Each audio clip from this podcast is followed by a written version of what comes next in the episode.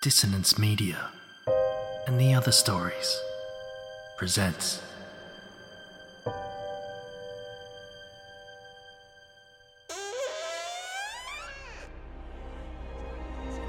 Step into the abyss of After the Gloaming, a gothic fiction podcast that delves into the depths of human emotion, unyielding love, revenge, internal struggles, and restless souls await you in nine haunting episodes, where dread, fear, and rare glimpses of eerie happiness linger. Dare to listen on your favourite podcatcher?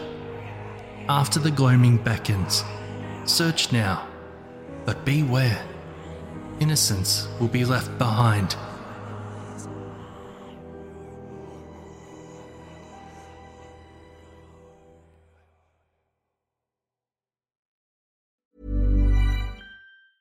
Burrow's furniture is built for the way you live. From ensuring easy assembly and disassembly to honoring highly requested new colors for their award-winning seating, they always have their customers in mind. Their modular seating is made out of durable materials to last and grow with you. And with Burrow, you always get fast, free shipping. Get up to sixty percent off during Burrow's Memorial Day sale at burrow.com slash ACAST. That's burrow.com slash ACAST. burrow.com slash ACAST. Millions of people have lost weight with personalized plans from Noom. Like Evan, who can't stand salads and still lost fifty pounds. Salads generally for most people are the easy button, right? For me, that wasn't an option. I never really was a salad guy. That's just not who I am. But Noom worked for me. Get your personalized plan today at Noom dot com. Real Noom user compensated to provide their story. In four weeks, the typical Noom user can expect to lose one to two pounds per week. Individual results may vary.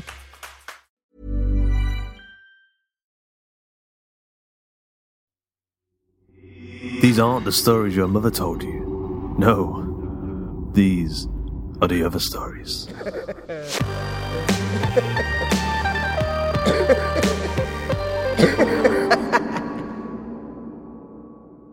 Savant, written by Ben Errington, narrated by Justin Fife. Gregory didn't like to frequent the establishments he often found himself in. These watering holes were full of bloated embarrassments of human beings, whooping and yelling obscenities at whatever sport was playing on the television set on the wall. The floors were sticky and they smelt of stale beer, cigarettes, and vomit that must have been numerous days old. The staff didn't seem the type to busy themselves with mopping up any unfortunate spillages.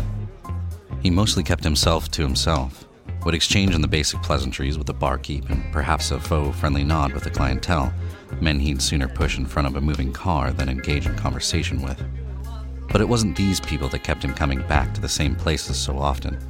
Nor was it the product they offered, or the entertainment, which was lacking. It was the women. Gregory had around twelve dives like the one he was currently sat in, that he would visit on rotation, and he treated them as a hunting ground. Usually it was some down-and-out girl that he made his target. She'd be looking for a good time or a ride home, and would make an attempt to befriend him, simply because he was far more approachable than the brash, obese, and grotesque that would be the alternative. Sometimes it was somebody who had been separated from her friends or broken up with a boyfriend.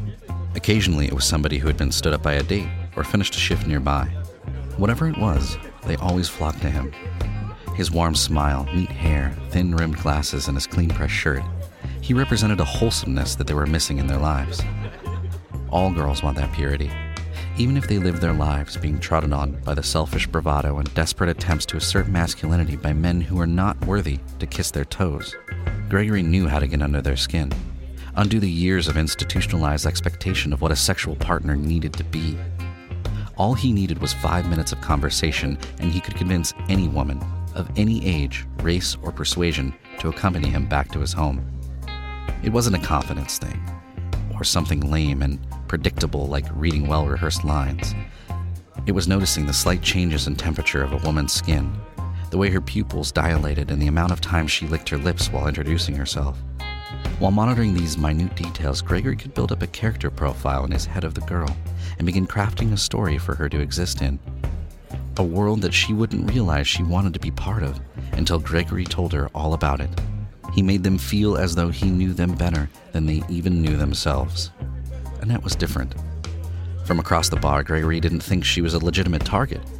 She was flirting between men, flirting and laughing at their crass jokes, her tight-fitting denim shorts riding up her back as she was undressed by the eyes of everybody around. He had seen her earlier that day in a nearby grocery store, and he was bemused at how different she had seemed then. He supposed alcohol did that to people. She barely looked up from the ground, shuffled awkwardly around, and she hadn't noticed Gregory circle her like a shark. She smelled like apple blossom. There was way too much attention on her. And this wasn't the kind of person that Gregory could commit to taking out of the bar and back to his house on the outskirts of Plainview, Wisconsin.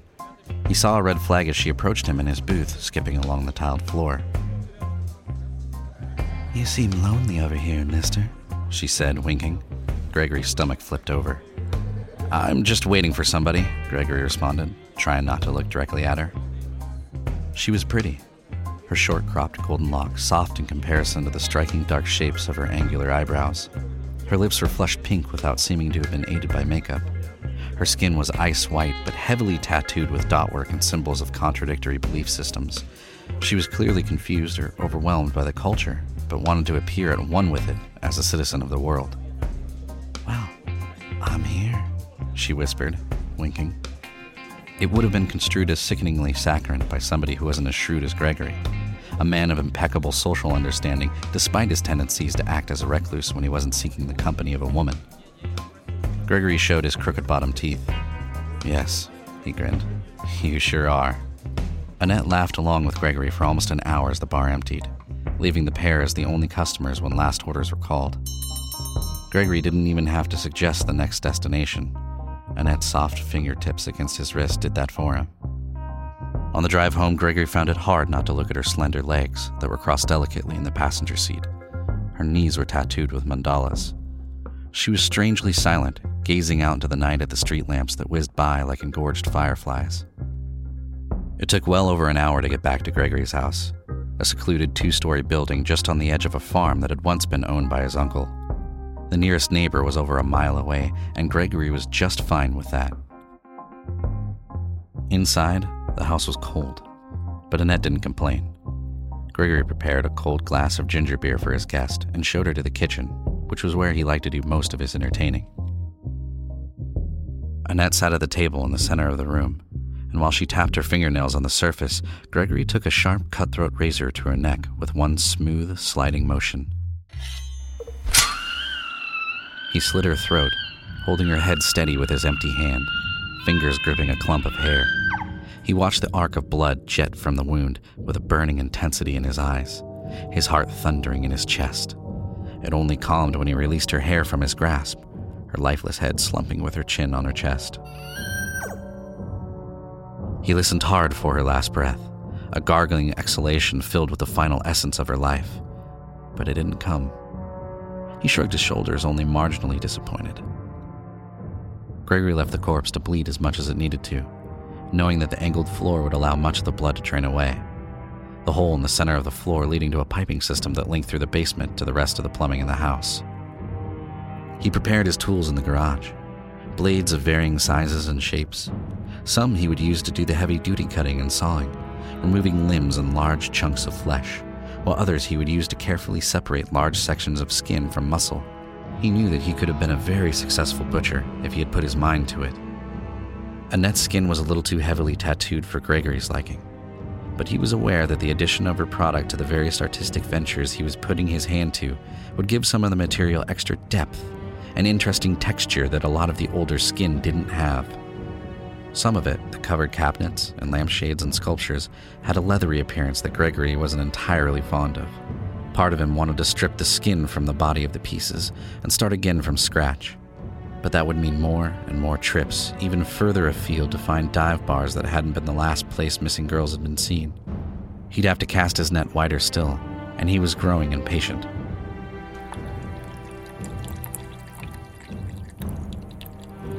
Gregory hosed down the stone slab in the middle of his garage that was fairly empty apart from the centerpiece and racks that stored his tools. He rolled up a thick dust sheet and returned to the kitchen. Annette's head was no longer slumped. She was staring straight ahead. Gregory dropped the dust sheet and panicked, looking for the razor in his trouser pocket. Annette called out, a high-pitched yelp that resembled the short, sharp bursts of an alarm. Her head jolted to one side and the other, her tongue hanging out of her mouth. Her head twisted until it was almost facing Gregory, her eyes having rolled back into her skull. Then it snapped the other way so violently that Gregory was sure it must have broken her neck. His throat tightened and his breathing sped up.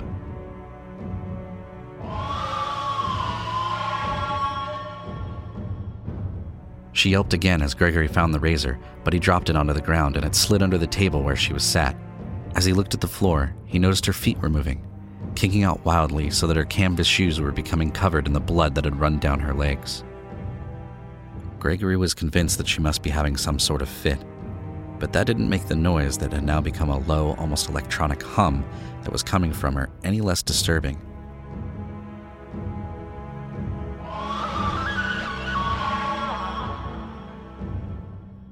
He returned to the garage, kicked open a toolbox and grabbed a hold of a screwdriver. He ran back into the kitchen and cautiously approached Annette, trying to avoid the milky whites of her eyes. He stood behind her, grabbed her head and held it against his torso. It was thrashing around like a rolling alligator. He pushed the screwdriver hard into her ear until he heard a pop. Her head stopped moving. Gregory's throat began to open and his breath returned to normal. Gregory continued to busy himself in the garage, sharpening a meat cleaver that he'd become particularly fond of, until he was disturbed by the same electronic hum he'd heard from his victim. He returned to the kitchen, kicking the door open in frustration. Annette was awake again, talking gibberish in what sounded to Gregory's ear like an ancient language. Her tongue was clicking loudly and her eyes were now darting around the room. A trail of blood led from her ear down to her shoulder, and it was as Gregory tried to subdue her once more that he saw the wound on her neck begin to glow in a dazzling blue. Confused, Gregory kept his distance and walked around her and closer to the door that led back towards the front of the house. Had this woman been possessed by some otherworldly being? Something all-powerful that had been sent from another plane of existence to halt Gregory's murder spree? As if the lives he had been taking were somehow causing an imbalance in the universe? Gregory had always known the work he was doing was important, but he had no idea what impact it was truly having. He shook his head, annoyed at the delusion of grandeur. Annette was now trying to stand, but she looked as if she had forgotten how to use her legs. Her limbs were oddly rigid, and the light that emitted from her neck was now flashing intermittently, as if it were a code or a way of communicating. There was a faint but unmistakable buzzing coming from somewhere within her, perhaps deep within her skull. Gregory thought she must be some sort of surveillance system sent by the government to keep tabs on him. All of a sudden, she was on her feet, her head spinning around as if she were looking for him. Gregory stayed silent and raised the meat cleaver he had been holding tight. She reached out, and Gregory managed to duck out of her grasp. He fled back to the garage, but she somehow managed to follow after him, her tongue clicking as if it were some sort of bizarre radar system. Gregory closed the door behind him and pushed a metal cabinet in front of it. Panicked, Gregory grabbed a canister of gasoline from the corner of the room and began dousing the doorway as Annette began forcing her way inside. The gibberish was now louder and sounded strangely synthesized.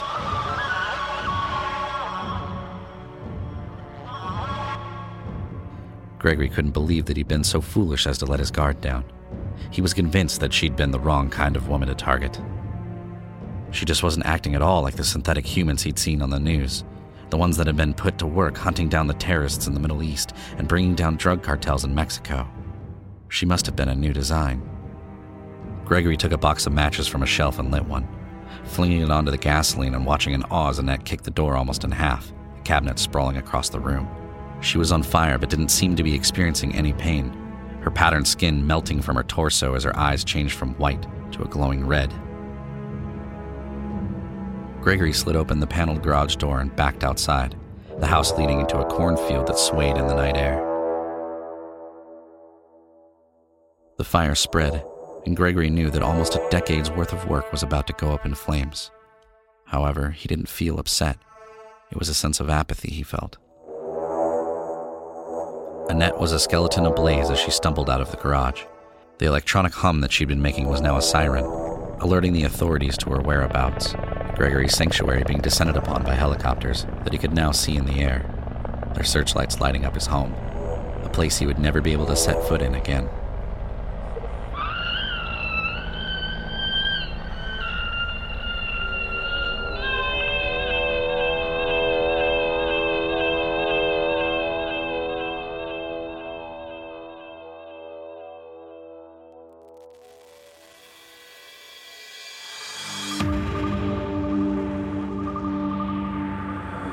I hope you enjoyed this episode of The Other Stories. Savant was written by Ben Errington, narrated by Justin Fife, edited by Karl Hughes and music by Kevin MacLeod and Thom Robson. So, it's competition time. We're giving away five signed copies of The Other Stories Volumes ten to twelve collection. If you want to be in the chance to win, just head over to www.hawkandcleaver.com forward slash survey.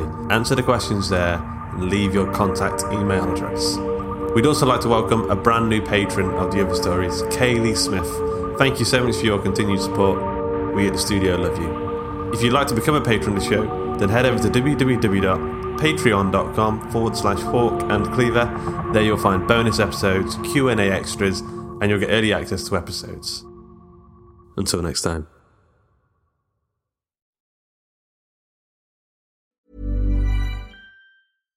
Hi, I'm Daniel, founder of Pretty Litter. Cats and cat owners deserve better than any old-fashioned litter. That's why I teamed up with scientists and veterinarians to create Pretty Litter. Its innovative crystal formula has superior odor control and weighs up to eighty percent less than clay litter. Pretty Litter even monitors health by changing colors to help detect early signs of potential illness. It's the world's smartest kitty litter. Go to pretty litter dot com and use code ACAST for twenty percent off your first order and a free cat toy. Terms and conditions apply. See site for details. Hey, it's Paige DeSorbo from Giggly Squad. High quality fashion without the price tag. Say hello to Quince. I'm snagging high-end essentials like cozy cashmere sweaters, sleek leather jackets, fine jewelry, and so much more. With Quince being fifty to eighty percent less than similar brands. And they partner with factories that prioritize safe, ethical, and responsible manufacturing. I love that. Luxury quality within reach. Go to quince.com slash style to get free shipping and three hundred sixty-five day returns on your next order. Quince.com slash style. Hey, it's Paige DeSorbo from Giggly Squad. High quality fashion without the price tag. Say hello to Quince. I'm snagging high-end essentials like cozy cashmere sweaters, sleek leather jackets, fine jewelry, and so much more. With Quince being fifty to eighty percent less than similar brands. And they partner with factories that prioritize safe, ethical, and responsible manufacturing. I love that. Luxury quality within reach. Go to quince.com slash style to get free shipping and three hundred sixty-five day returns on your next order. Quince.com slash style.